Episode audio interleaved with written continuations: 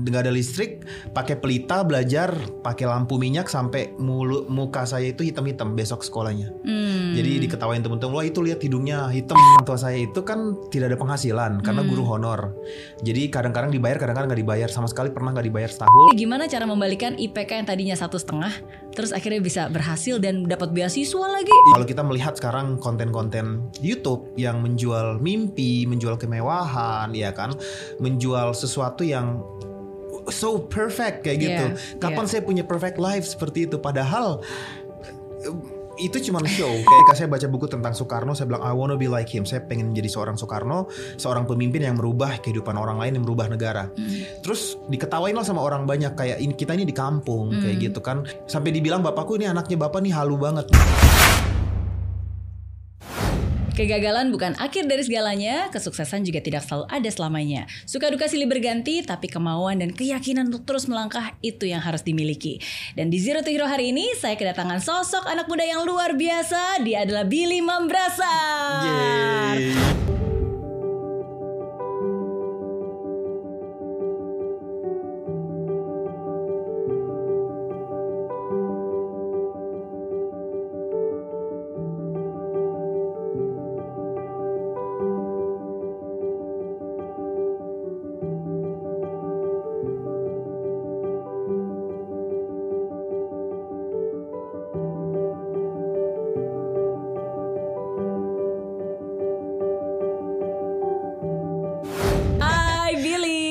kasih Mbak Mary sudah mengundang di studionya. Sama-sama. Thank you sudah meluangkan waktu untuk iya. datang ke sini padahal Nunggu. sibuk banget. Yeah.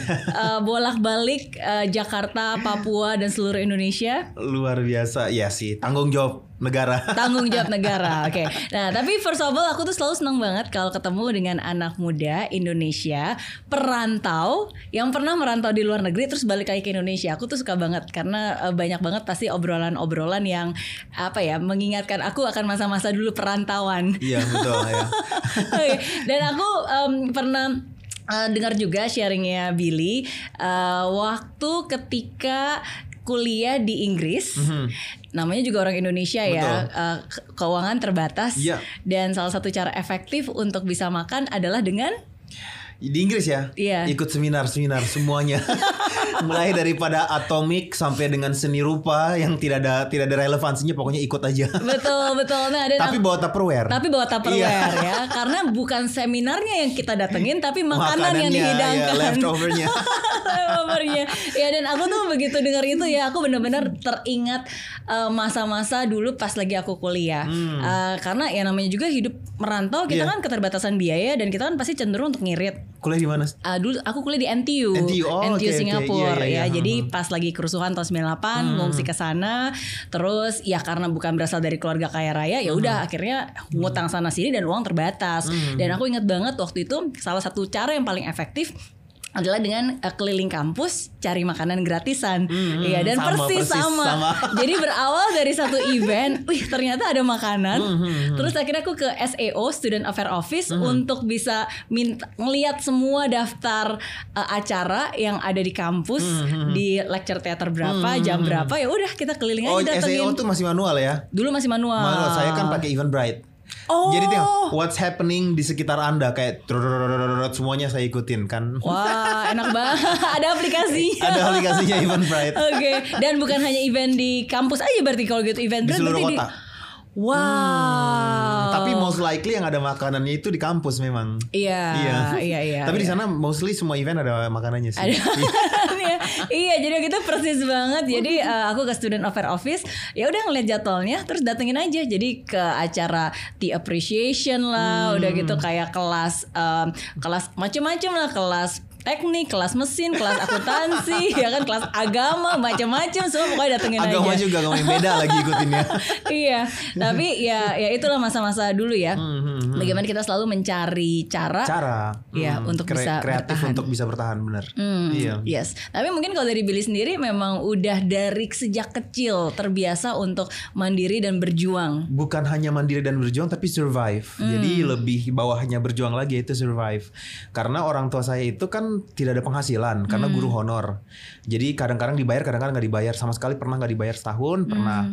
Jadi akhirnya ibu saya itu membantu dengan berjualan kue di pasar. Hmm. Nah itu saya bantu survive. Jadi kuenya sebagian saya bawa ke sekolah sambil kuliah, sambil sekolah, sambil jualan. Oke, itu di Papua waktu di itu Papua, ya. ya, ya, survive. Sampai kelas berapa berarti di Papua? Sampai SMA. Sampai SMA. Tapi pas SMA sudah pindah ke ibu kota provinsi Hmm. karena mau masuk SMA gratis dan itu SMA yang bagus tapi gratis. Oke, Gitu. iya. Tapi saya dengar-dengar memang luar biasa sih di rumahnya pun juga eh, tanah. Iya betul tanah lalu atapnya itu eh, orang Papua bilang atap rumbia jadi daun-daun sagu dan dindingnya itu dari pelepah sagu jadi betul-betul tradisional sampai kalau hujan tuh memang bocor terus kita alasi terpal ter- terpal tenda-tenda orang nikah tuh ya jadi mama habis acara orang nikah mama ambil tuh malam-malam kan orang-orang udah pada udah pada tepar semuanya diambil tuh terpalnya dia pasang buat buat jangan kena bocor jadi my survival instinct itu dari mama sebenarnya mama sangat survive sekali Hmm. Dan gak ada listrik pada saat itu. Gak ada listrik, gak ada listrik.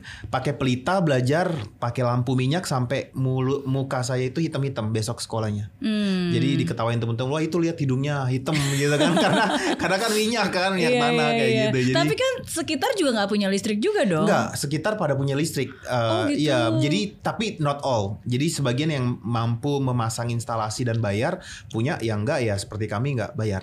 Seperti itu. Hmm, Hmm. Oke, em, waktu Billy kecil dan harus hidup di tengah eh, keadaan seperti itu, em, pasti punya cita-cita. Punya nggak?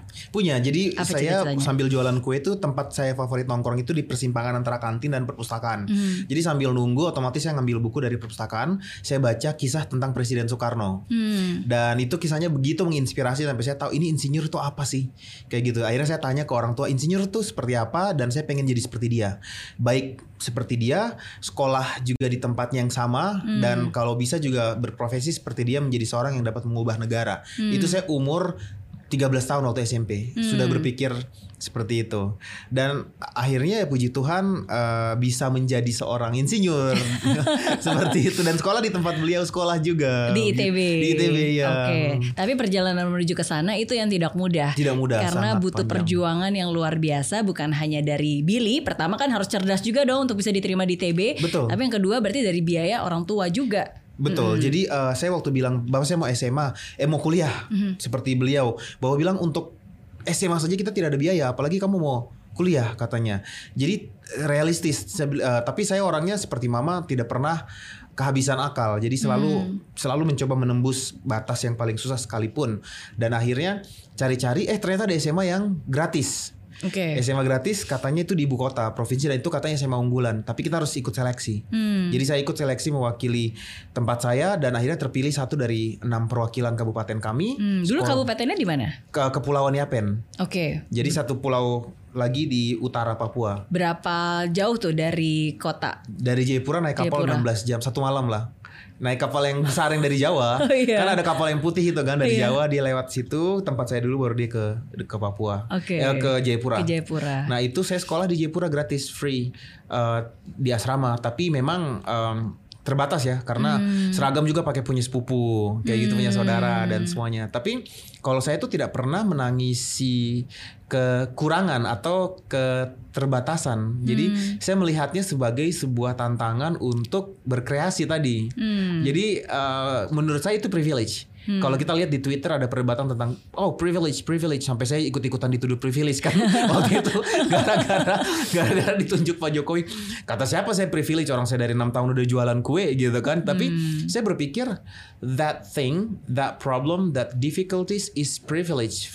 Adalah sebuah privilege untuk orang-orang. Ya. Karena akhirnya kita bisa survive dalam segala kondisi. Betul, Gitu. betul. Karena kalau kita hanya melaku, mau melakukan hal yang gampang-gampang aja, hidup kita akan susah nantinya. Betul. Tapi kalau kita sudah terbiasa melakukan hal yang susah, apalagi dari sejak kecil di saat muda, ya di situlah akhirnya Benar. kita menjadi luar biasa. Dan pemaknaan kita tentang hidup tuh jauh lebih dalam lagi akhirnya. Dan Hmm. lebih awal kita memaknai hidup tuh lebih awal usianya daripada mungkin orang-orang yang tidak eh, yang berasal dari latar belakang yang lebih lebih lebih baik ya. Oke. Iya, pemaknaan tentang bersyukur udah saya pelajari dari umur 6 tahun.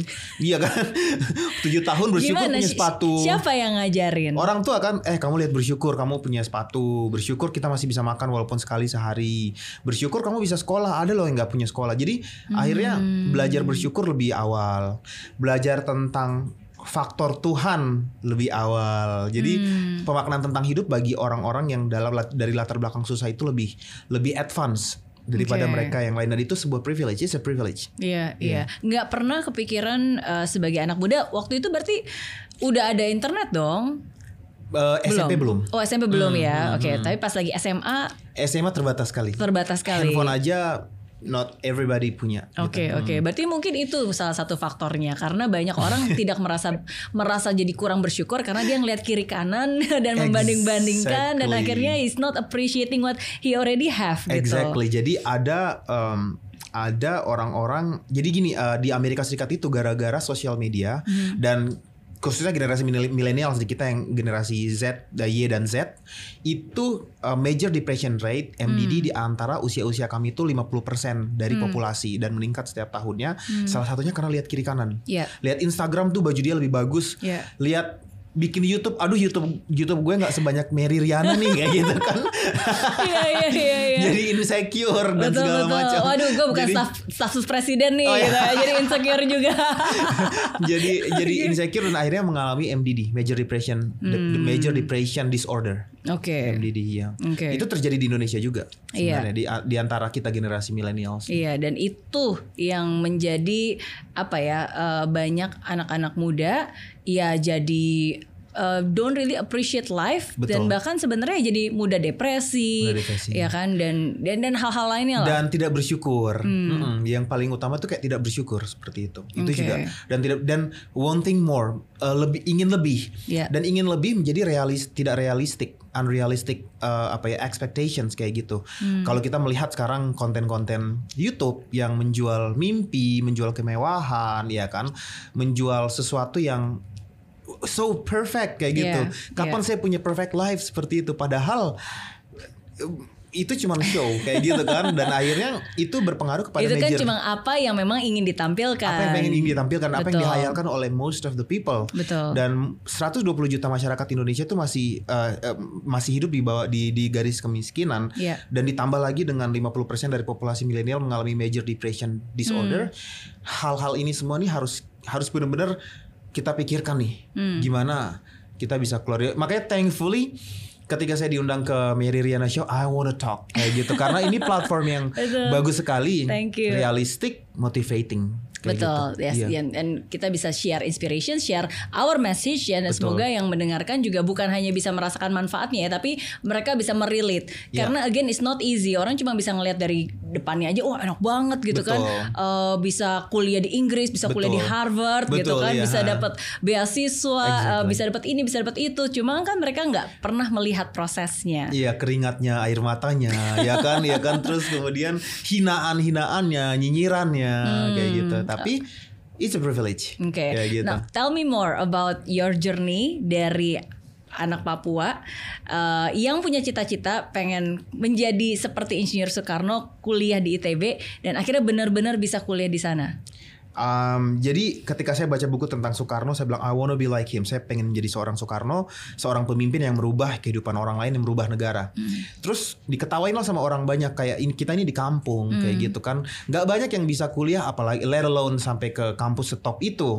Jadi sampai dibilang bapakku ini anaknya bapak nih halu banget nih, kayak terlalu halu gitu kan. Tetapi It's a good definition of halu. Sekarang kan kita selalu mengasosiasikan definisi halu sebagai sesuatu yang negatif. Iya. Halu bisa positif kayak gitu. Halu nih aku pengen jadi kayak Soekarno. Itu kan orang ih halu nih, halu nih gitu kan. Tapi Iya. akhirnya itu men- Visualisasi visualisasi ya ya benar. kan? Akhirnya merangsang saya bekerja keras sekali untuk menuju ke sana dan s- 8 tahun kemudian kan 7 Hmm. tahun kemudian terbukti saya menginjakan kaki di kampus itu Hmm. dengan tidak ada uang di kantong. Katanya em, orang tua sampai harus minta-minta demi untuk membiayai kamu Betul. sana. Jadi saya pas bilang saya mau kuliah ke Bandung, orang tua saya tuh bilang kita tidak ada uang sama sekali. Jadi ayah saya tuh memegang kantong tradisional Papua, Hmm. namanya noken.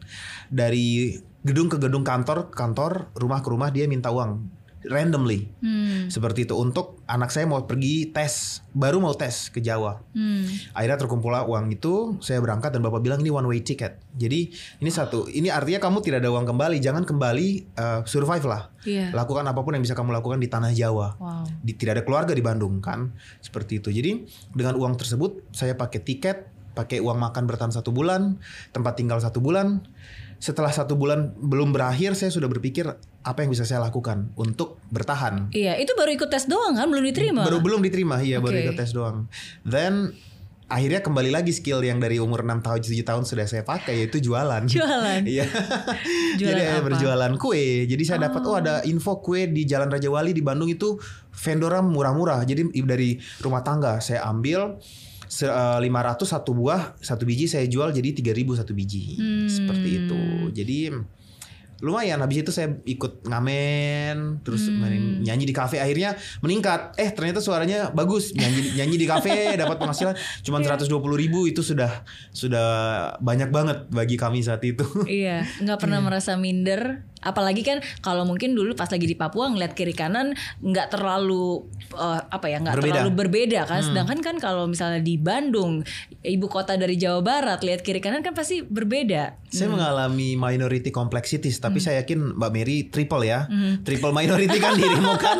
Kalau aku masih double lah, double Oke. minority kan masih oh udah berbeda Papua, eh, ra- keriting rambutnya, kulitnya hitam gitu kan. Hmm. Lalu kemudian eh, agamanya juga berbeda dengan mayoritas. Dan saya masuk ke budaya yang cukup membuat saya shock seperti misalnya oh masjid banyak banget instead of gereja. Di tempat saya kan gereja gereja gereja di sini masjid masjid masjid. Iya. saya menyesuaikan diri akhirnya bisa gitu kan. Oh ya adapt adapt adapta, adaptasi orang-orang di Bandung juga baik-baik kayak gitu kan pengertian dan Iya. dan baik-baik rendah hati. Lalu sekarang ke um, uh, economic disparity. Jadi anak yang gak punya uang baju saya itu aduh pakai yang sama seperti itu kan.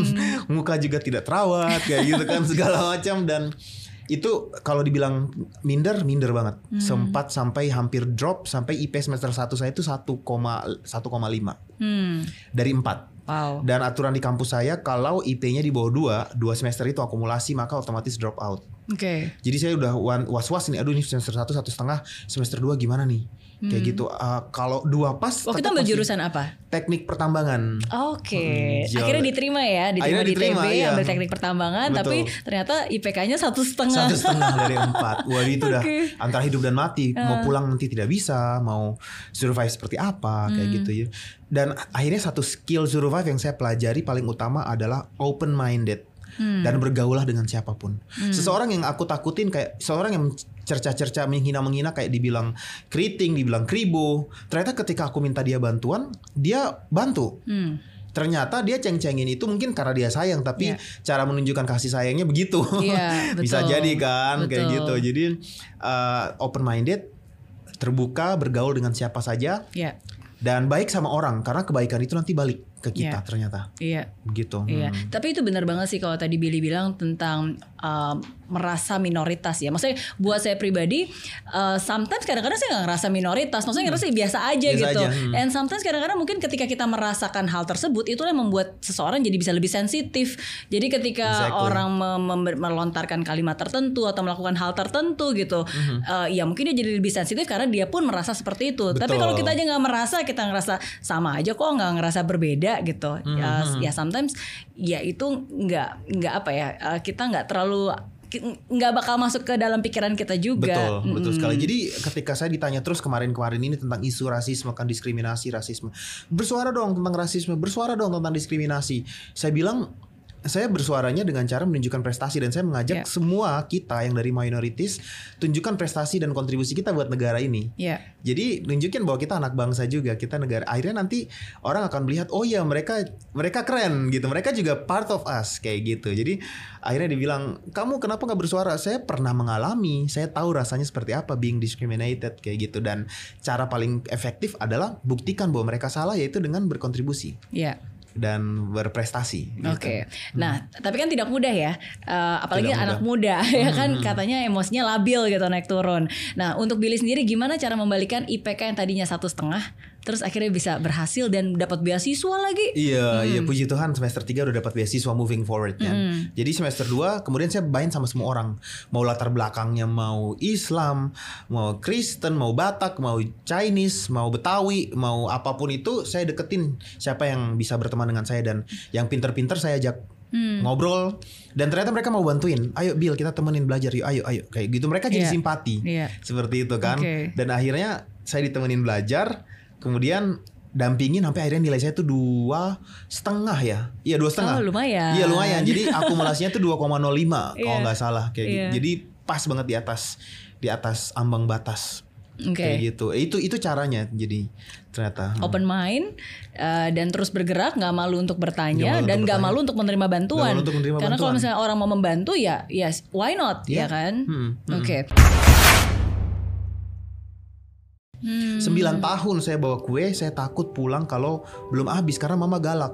Uang saya sampai habis-habisan untuk orang tua. Hmm. Tapi dari situ saya percaya ternyata berkat dari menyenangkan orang tua tuh ada.